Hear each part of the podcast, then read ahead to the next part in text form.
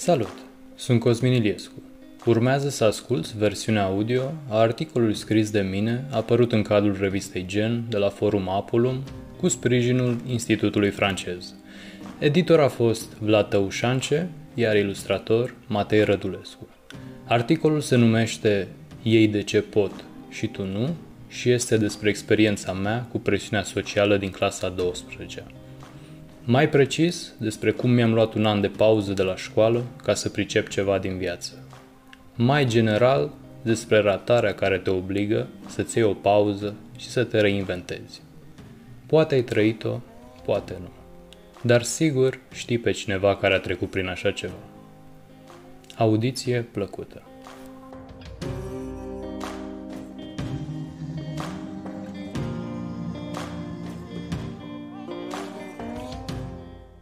Tata la volan. Întreținem un dialog care să ocolească întrebările importante de când am plecat de acasă. Priveam absent pe geam Bucureștiul, care trebuia să mă primească în următorii trei ani. Aici urma să-mi construiesc viața de student la filozofie, așa cum mi-o imaginasem zi de zi până atunci. Eu, un individ dezintegrat psihic și fizic la momentul respectiv. În bagaj, o geantă de voiaj mare urma să-mi ofere sentimentul de cămin într-un loc străin. Am ajuns în fața facultății de filozofie. Prinsesem ultima cameră de la căminele din Grozăvești, adică nu aveam de făcut decât câțiva pași ca să ajung la cursuri. Mai mult decât convenabil. Mai primeam și bursă. Mașina s-a oprit. Niciunul nu îndrăznea să spună ceva. Priveam blocat prin parbriz, ca și cum era ultimul moment de dinaintea unui proces pe care, odată început, nu-l mai puteam abandona. Avusesem multe discuții înainte de ziua aceea, fără curajul de a o recunoaște, o decizie pe care tata o intuia se cristalizase în mine. Am tăcut în continuare. M-a privit. Ești sigur că asta vrei? M-am uitat înapoi la el și am zis, nu. Mi-am aprins o țigară și aveam senzația că nu mai disting realitatea de ceea ce se petrece în capul meu și am plecat din București. Acum cinci ani mi-am trăit testul validării sociale cu o intensitate patologică și l-am picat. Cum am devenit un ratat? Cu geanta de voiaj în mână mă pregăteam să intru în casă. Până la 19 ani nu am fost un om care să zâmbească prea mult. Aveam momente de fericire, dar nu se vedeau decât foarte rar. În timp ce mergeam, realizam că am un zâmbet care abia mi încăpea pe față. Am deschis ușa. Mama s-a blocat când m-a văzut. A fost lângă mine înainte cu două luni de bacalaureat când am plâns de disperare că vreau să merg la filozofie și nu la politehnică. S-a certat cu tata ca să-l convingă. Acum nu mai înțelegea nimic și nici nu mai era dispusă. Deși atunci când m-am întors acasă am fost considerat un ratat, aceea a fost cea mai frumoasă zi pe care o avusesem în viața mea până atunci. Când geanta mea de voiaj a atins podeaua din casă, a fost răsucit un comutator al vieții mele sociale. Din elevul deștept și silitor, care își luase bacalaureatul cu note care i-ar fi permis să intre la orice facultate din țară și din afară, ajunsesem ratatul care s-a săturat de învățat. Aiuritul care habar nu are ce vrea să facă cu viața lui. Cel care promitea să fie într-o ascensiune continuă, tocmai intrase într-un picaj cu toate speranțele puse în el. Am realizat atunci că unul din cele mai toxice moduri în care poți motiva sau manipula un om este prin comparații obsesive cu ceilalți. Din simplul motiv că, în loc să descoperi cine ești, vei fi doar o reflexie nesatisfăcătoare a celor din jur. Eram pus în comparație cu foști colegi sau prieteni care erau deja înhămați la o facultate, își căutau chirii în alte orașe și își pregăteau borcanele cu zacuscă. Pe modul în care foarte mulți am fost crescuți, ei de ce pot și tu nu, și le dădeam dreptate. Nu mai puteam. În același timp, nici nu mai îmi doream. Am debutat ca ratat în viața pe care o puteam considera într-adevăr ca fiind a mea, în care mi-asumam nevoia de timp ca să înțeleg cine sunt și ce vreau. Devenisem deodată conștient de faptul că pot să încerc și să greșesc. Concluzie pe care trebuie să mi-o amintesc din când în când și în prezent. Ceea ce pentru cei din jur părea un eșec devastator, pentru mine a fost un succes profund. Iar asta m-a făcut capabil să rezist într-o viață socială și familială care își ridicase un zid al dezamăgirii față de mine. Greșesc. Dacă nu acum, atunci când? Nu spun că este exagerat să te gândești la 19 ani ce vrei să faci cu viața ta. Ba chiar din contră, este un proces de autocunoaștere care e foarte bine să înceapă la vârsta asta. Problema se ridică în momentul când soluționarea face diferența dintre ratare sau nu. În anumite cazuri, chiar între a trăi sau nu. Am intrat la Facultatea de Filozofie din București și am trecut pragul de două ori. Odată să-mi depun dosarul și să-mi văd camera de cămin, încă o dată să-mi iau dosarul și să-mi plătesc căminul în care n-am stat nicio zi. Bursa nu mi-am luat-o niciodată. Am considerat că nu este etic să primesc bani fără să fi investit timp și energie în direcția studiului. Mi-am luat un an de pauză de la un sistem educațional care mă pregătea pentru o realitate pe care nu o cunoștea, dar pe care mă hotărâsem să o descoper singur. Indiferent ce facultate aș fi ales în final, aceeași decizie ar fi fost luată. După 12 ani de școală, aveam nevoie de un timp pentru mine în care să trăiesc realitatea din jur. E absurd cât de puțin timp simți că ai la 19 ani ca să-ți decizi viața. Clasa 12 într-un liceu din Prahova. O sală mare și prăfuită, cu bănci roase de prea multe generații. Ferestre din lemn scorojit ce țin geamuri crăpate. O profesoară așezată la catedră, pe un postament ce o pune deasupra tuturor. Liniște. Cu foiele ocazionale pe scaunele incomode. Pe fiecare elev îl privește pe sub ochelari. Tu ce vrei să te faci? Răspunsurile se lovesc de pereți. Inginer, medic, avocat, programator. Se uită la mine. Tu? Deși pregătit temeinic de Politehnică la București, cu două luni înainte de bacalaureat luasem o altă hotărâre. Merg la filozofie. Lumea se oprește în loc. Profesoara îmi zice lent și apăsat, ca și cum mi-ar fi pus cu fierul înroșit verdictul de eșec în frunte. O să numeri mărunțișul din buzunare. Trece cu chestionarea viitorului la ceilalți colegi. În scrisoarea motivațională cu care în urmă cu 5 ani am intrat la facultatea de filozofie, notam la final. Sunt conștient că sunt șanse mari ca o perioadă de timp, în special în faza timpurie a parcursului meu, lucrurile pe plan financiar să nu meargă tocmai mulțumitor. Sper că acesta să fie singurul plan deficitar. Sunt dispus să îndur o astfel de perioadă, un timp, probabil, voi fi librar și îmi voi rația țigările. Mă imaginam capabil să dorm pe o scândură, să trăiesc cu apă și pâine, dar înconjurat de cărți, pagini scrise de mine și hrănit zi de zi cu bucuria de a merge în direcția pe care mai toți din jur mi-au negat-o. Pentru că într-o zi să ajung la o satisfacție pe toate planurile.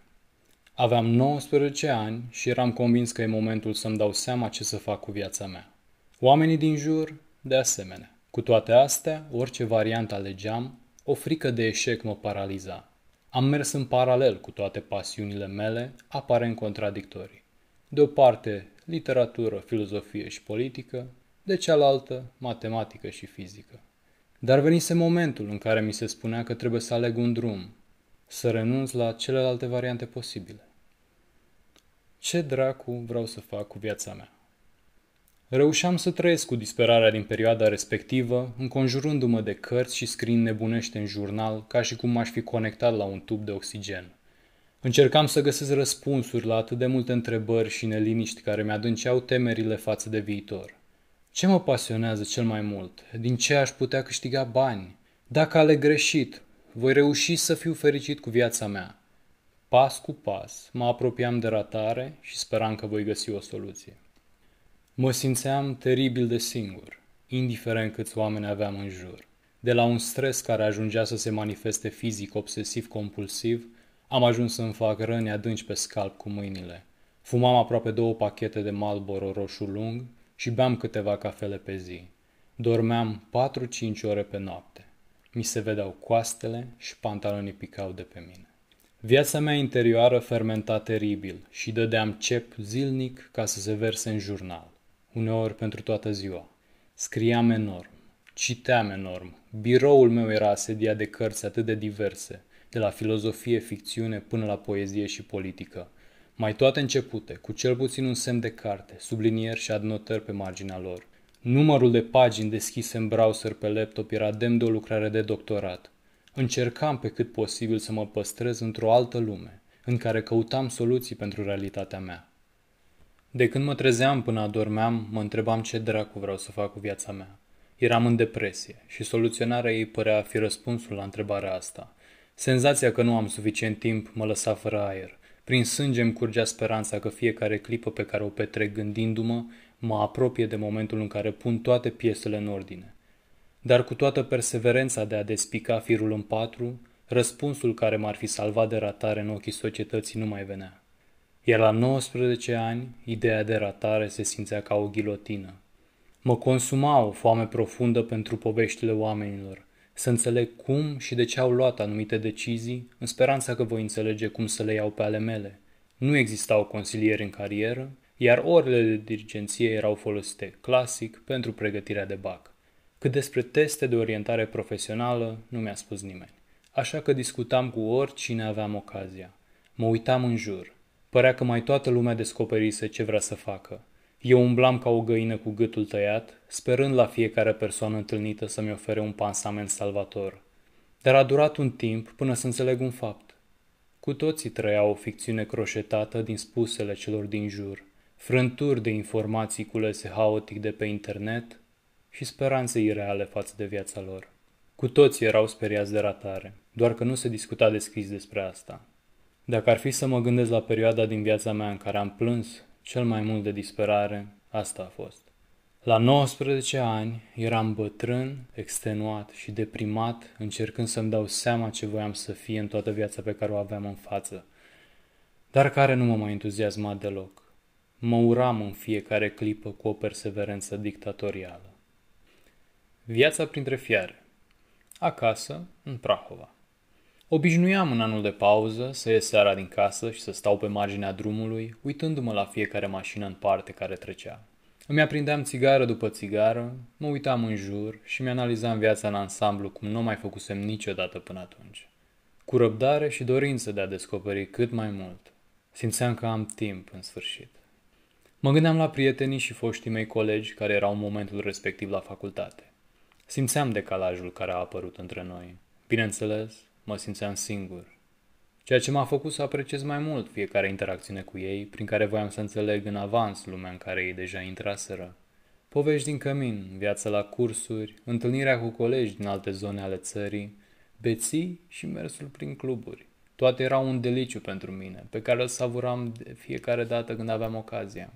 În același timp, m-am decis să fiu deschis și către alți oameni care erau în apropierea mea, dar care până atunci nu mă interesau. Pentru că interacționăm doar cu cei cu care considerăm că suntem pe aceeași scară a ierarhiei sociale. În momentul în care m-am prăbușit de la nivelul la care eram în ochii lumii, m-am găsit în același loc cu cei care, ca și mine, refuzaseră să meargă la facultate. Cei ca mine, ratații. Am fost surprins să găsesc niște oameni realiști care își asumau viața lor, pentru că și eu munceam, mi-au oferit la rândul lor apreciere și respect. Părea în acel moment că ratații tocmai luaseră decizia care deja le oferea un avans față de cei care își așteptau borcanele de zacuscă. Poate știam eu să abordez conceptul de supraom la Nice, dar mai aveam de învățat mult până să pot purta un dialog modest cu cineva. Am lucrat în vânzări de piese auto second-hand, ceea ce nu a însemnat stat în birou ci muncă fizică, deplasări în locuri în care nu fusesem niciodată până atunci și dialogul cu oameni din toate păturile sociale. Fiecare zi presupunea rezolvarea unor probleme reale care implicau și pe alți oameni. Viața mea tocmai făcuse o trecere categorică de la abstract la concret. Lăsasem deoparte biblioteca pentru a sta printre fiare. Dedusem cămașa de student pentru salopeta de muncitor. Învățam cum să devin util și să câștig bani. A durat un timp până am reușit să nu mă mai bâlbui la primul telefon cu un client. Cum să-mi planific ziua ca să pot face față fizic și psihic și cum să interacționez cu colegii de muncă astfel încât să ne respectăm, mai ales că erau mai în vârstă decât mine. Încetul cu încetul începeam să fac parte din societate și îmi plăcea la nebunie. Am învățat să spun da la orice propunere de a întâlni oameni, de a descoperi, de a mă implica și de a munci. Priveam lumea clar ca și cum abia ieșisem dintr-o operație de cataractă.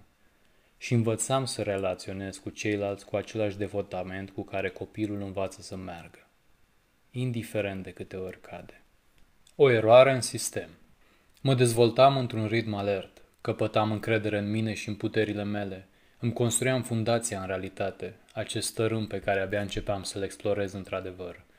Ceea ce m-a făcut să realizez ce alesesem de fapt prin nuul spus în fața facultății. Un an de maturizare, un an de pauză de la un sistem educațional, dar nu de la învățat.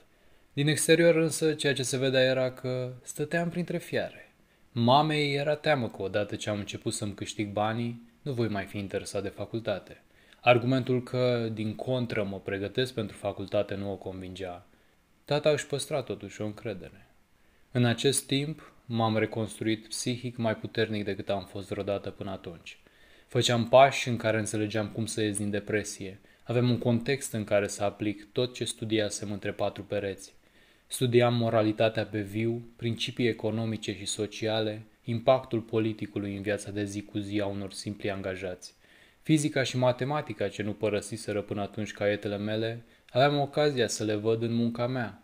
Cel mai important, am înțeles un fapt pe care mi-l amintez mereu când îmi testez limitele. Viața nu e un sprint, ci un maraton pe care trebuie să-l ducem în ritmul nostru. Am luat aproape un an de pauză de la biblioteca mea. Nu mai voiam să mă refugiez în gânduri înalte și relativități, să cutreier ficțiunile mele sau ale altora. Tocmai începeam să trăiesc povestea mea.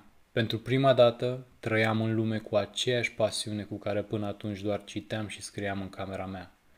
În momentul când ne îndepărtam de facultatea de filozofie, habar n-aveam că nuul meu este un obicei în alte țări, ba chiar cu încurajare din partea universităților. Nici măcar nu știam dacă are vreo denumire acest an pe care mi-l asumam și care era sinonim pentru ratare. Părea o eroare în sistem, un spațiu gol pe care urma să-l umplu doar cu ceea ce doream într-adevăr. A trecut ceva timp până să descoper că Harvard, MIT și alte universități de prestigiu, după ce își acceptă studenții, îi sfătuiesc să ia un gap year. Sau că în Norvegia aproximativ 50% din tineri aleg un astfel de an înainte de facultate. Ceea ce eu urma să experimentez pe pielea mea părea a fi deja cunoscut. Un student care nu cunoaște realitatea din jur nu are o motivație fundamentată pentru facultatea respectivă.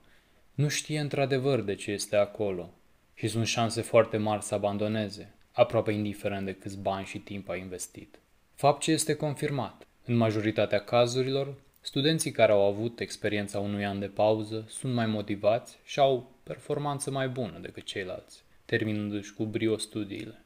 Ba chiar mai mult de atât. Majoritatea știu ce vor de la carieră acest termen cu care suntem pogniți peste față pe măsură ce se apropie bacalaureatul. Definiții care nu ne încap. În urmă cu patru ani am luat toată experiența din anul de pauză și am plecat la autovehicule rutiere în Brașov. Deși aș fi putut da la Politehnică, încă nu consideram Bucureștiul un oraș în care să pot sta mai mult de câteva zile, așa cum o fac acum. Am îmbrățișat facultatea inițial cu dedicare, apoi a trebuit să stau să înțeleg mai bine de ce sunt acolo și în ultimul an am iubit-o cu toată convingerea și pasiunea. Curiozitatea pentru lumea din jur pe care mi-o descoperisem înainte de facultate, într-un loc de muncă aparent arid, mi-o exploatam acum într-un context atât de mare și bogat, încât priveam în jur cu ochii bulbucați. În timpul facultății am călătorit cât n-am crezut că o voi face vreodată. Am făcut voluntariat cu seriozitatea celui care crede în ceea ce face, am avut bursă și restanțe. Bineînțeles, nu în același timp. Și am descoperit oamenii cu care rezonez. Am învățat pas cu pas să mă accept și să fiu mulțumit de mine. Dar cel mai important, am înțeles că trebuie să pun tot ceea ce sunt în tot ceea ce fac. Mă îndepărtasem de omul care eram în liceu, fără de care altfel eram mult mai puțin. Am readus în viața mea abstracțiunile și relativitățile pe o fundație concretă. Am revenit la scris în jurnal când nevoia unui spațiu de reflexie o cerea și l-a citit mult și divers, cu o curiozitate care îmi făcea inima să sughițe. Deși am fost la o facultate tehnică, nu am acceptat să mă las definit de limitele ei, ci le-am exploatat. Ceea ce înseamnă ratat depinde doar de noi. În aceeași măsură, definițiile pentru inginer, jurnalist, politolog sau orice altceva pot fi prea strâmte pentru cine suntem, iar ca să încăpem în ele, putem fi tentați să renunțăm la anumite părți din noi. Dacă nu aș fi avut anul de pauză, sunt convins că aș fi abandonat facultatea, indiferent de profil sau de oraș. din simplul motiv că nu aș fi fost pregătit psihic și emoțional. Cât de deștepți suntem este rarul problema. Am discutat cu atât de mulți alții care au trecut sau trec prin disperări asemănătoare în perioada clasei a 12-a și mai ales în timpul facultății, încât realizez că este o problemă pe care nu am trăit-o doar eu. Sunt convins că dacă ar fi măcar sugerată varianta anului de pauză, foarte mulți tineri ar accepta-o, iar după aceea ar putea lua o decizie ceva mai asumată față de ce vor să facă în continuare. Un proces defectuos. M-am gândit la ce decizie aș fi luat eu dacă aș fi trăit finalul liceului în timpul pandemiei. Având în vedere că atunci, ca și acum, a fost senzația că lumea se sfârșește, sunt convins că aceleași. În contextul pandemiei, numărul studenților abia admiși care au ales un gap year a crescut enorm. Pentru Harvard s-a ajuns la 20% de la 6, iar pentru MIT la 8% de la 1. Nu este o situație izolată și este cât se poate de normal. La nivel internațional, trecem printr-o perioadă în care regulile jocului se rescriu. Dacă înainte de pandemie poate era nevoie de un an în care tinerii să se obișnuiască cu realitatea înainte de facultate, acum devine aproape un imperativ. Cu toate acestea, universitățile din România nu par conștiente sau interesate de acest aspect și încearcă să mențină un proces care, de atât de mult timp, este defectuos. Atât pentru acestea în particular, cât și pentru societatea în general. Deja abandonul universitar în România este de 40%, plasând-o pe locul întâi în Uniunea Europeană. Și tot este puțin, pentru cât de mulți ar vrea să abandoneze de fapt, dar nu fac pasul din considerente ce țin de mentalitatea am început-o, hai să o termin pentru diplomă sau de rușine. Problema este mult mai profundă, dar ne-am obișnuit cu ea încât nici nu o luăm în considerare. Presiunea socială de a face o facultate. Motivația celor din jur nu va înlocui niciodată pe cea personală, indiferent că este vorba de părinți, prieteni sau simple cunoștințe. A forța pe cineva să meargă la o facultate fără să-și dorească într-adevăr asta, doar fiindcă așa este obiceiul, sau e bine să ai o diplomă, pune o presiune enormă. Suntem dispuși să alegem orice variantă, numai să alegem una și să scăpăm de tot haosul și presiunea din jur. Din păcate, a urma o facultate, oricare, ca o formă de escapism, este benefică pe termen scurt, dar cu rezultate dezamăgitoare pe termen lung. În pandemie, numărul studenților care vor veni la facultate doar ca să fie undeva o să crească. Și al celor care o vor părăsi, de asemenea. Nu este o rețetă pentru toți. Sunt suficiente cazuri în care contextul familial sau social nu este potrivit, iar mersul la orice facultate este cea mai sănătoasă decizie de luat. Dar sunt convins că varianta anului de pauză este cea mai potrivită pentru mult mai mulți tineri decât am putea bănui și că ar putea readuce la viață procente importante din fiecare generație. Este o limită fină între experiențele dure care sunt traumatice și cele care ne întăresc psihic. Nu știu de care parte am fost și nu are rost să mă victimizez. Sunt convins că sunt elevi care au trăit perioada de final a liceului cu mult mai mult tragic decât mine.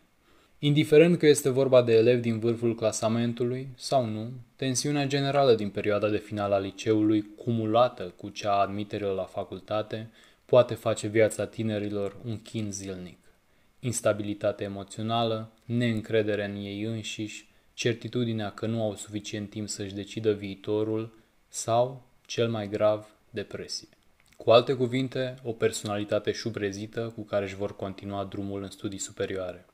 Un an de pauză nu este o decizie ușor de luat, ca orice decizie importantă, pentru că este opțiunea sinonimă cu ratarea în societatea românească. Orice părinte va fi reținut să-și lase copilul să scadă în ierarhia socială. De cele mai multe ori din teama că nu va urca înapoi și se va pierde pe drum în anul respectiv. Cu toate acestea, am văzut ratare în egală măsură de o parte și de alta a zidurilor facultății. Nu cred în motivația venită de nicăieri. Avem nevoie să ne argumentăm de ce vrem să facem un anumit lucru. E un proces pe care trebuie să-l facem conștienți și pentru care avem nevoie de timp. Un an de pauză nu te lasă în urmă, ci te motivează să mergi înainte.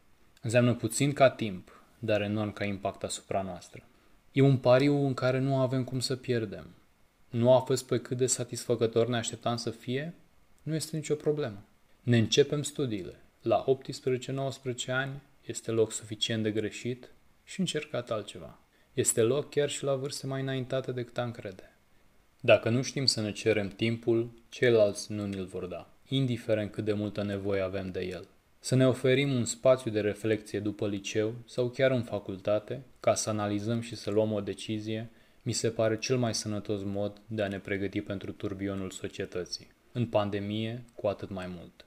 Chiar dacă îi dezamăgim pe cei din jur, durerea cea mai mare este să ne dezamăgim pe noi, fiindcă n-am luat deciziile care ni se potrivesc. Nu văd nimic mai tragic decât frica de a ne reinventa, mai ales având în vedere faptul că schimbarea este singura constantă într-o lume care evoluează într-un ritm atât de alert precum societatea actuală. Fie că vrem, fie că nu, chestionarea asta vreau să fac cu viața mea este gândul cel mai sănătos, dar și cel mai dureros, care va fi cu noi în fiecare moment în care ne îndoim de punctul în care am ajuns. Nu vom descoperi o soluție care să ne mulțumească toată viața, ci mereu va trebui să căutăm altceva, ceea ce îi dă și farmecul.